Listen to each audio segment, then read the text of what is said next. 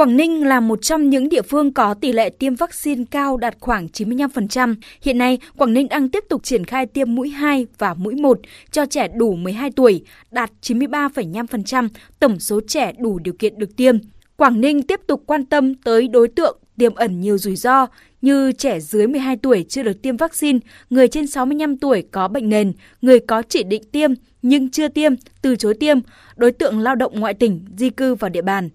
Quảng Ninh yêu cầu các địa phương phải lập danh sách những người có chỉ định tiêm nhưng từ chối tiêm chủng, yêu cầu có biên bản ký rõ ràng và nếu trở thành F0 sẽ thu phí điều trị. Ông Nguyễn Đăng Năm, Phó Chủ tịch Ủy ban nhân dân phường Phương Đông, thành phố Uông Bí cho biết. Với tinh thần chủ động thì chúng tôi cũng đã tiến hành giả soát để phân loại các đối tượng theo kế hoạch và chủ trương từ trên ra xuống.